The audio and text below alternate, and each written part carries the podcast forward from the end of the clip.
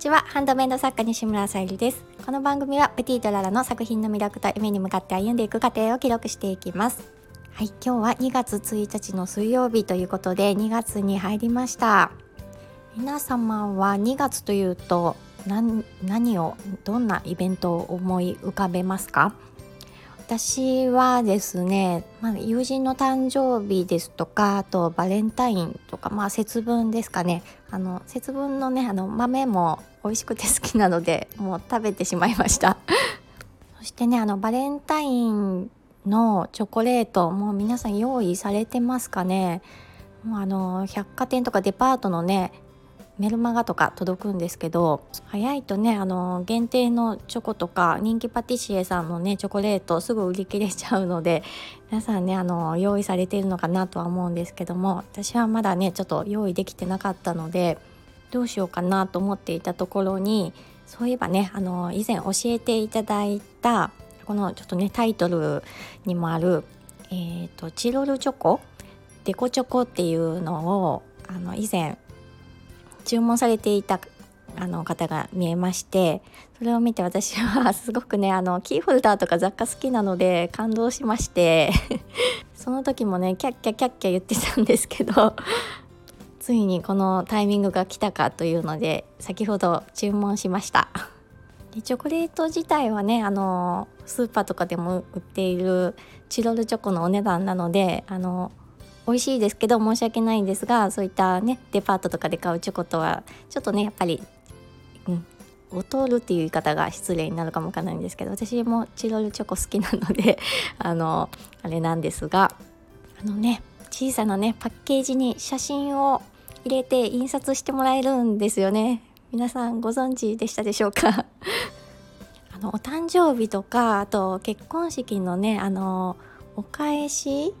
あとお祝いはちょっとあれかな。お返しとかにもあのいいなと思ったんですけど今回私はあのバレンタインでで、えーと、昨年入籍したのであのその、うん、ちょっとデデコルというかその写真にまあフレームつけたりとか、えーと、メッセージ入れたりとかもできるのでと、ね、あの3パターン用意しまして完成してまだ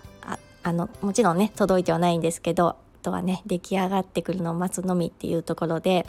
でなぜねあのマーケティング上手かと言いますとその後ねそのパッケージって捨てるのもったいないじゃないですか。それがあのキーホルダーにねパッケージをしたりとかあとその包み紙をうんと3つ並べてね飾れるようなものが売ってたりあとマグネットにもできたりっていうのでその包み紙を無駄なくちょっとねやっぱり写真とかだと捨てるの抵抗あるじゃないですか。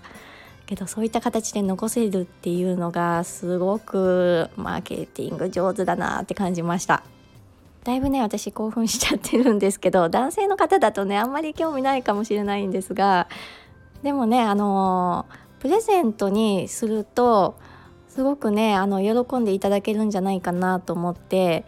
うん、あの他の場でも私またね使いたいななんて思いました。もちろんねあのチロルチョコのお値段以上のあの価格にはなるんですけどなんかそれ以上のサプライズであったりとかなんかね相手が笑顔になってくれる姿が思い浮かぶのですごく、うん、あのアイデア商品だなって感じました。もしねまたあのーバレンタイン用意されてない方とかバレンタインのチョコ用意されてない方とかこれから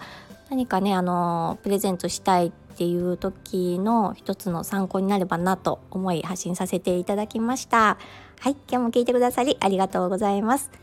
えー、っと今日はそうですね。あと追記で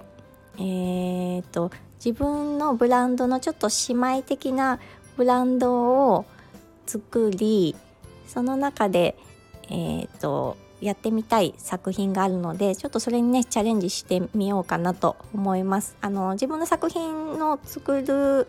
感じの延長ではあるんですけどちょっと色合いとか今までの、うん、プティとララのブランドの中にポンと入れるのは違うかなと思ったのでまたちょっと新しい形で発信しようかなと思っておりますまたそのあたりも楽しみにしてくださると嬉しいです。はい今日も聞いてくださりありがとうございます。ブティとララさゆりでした。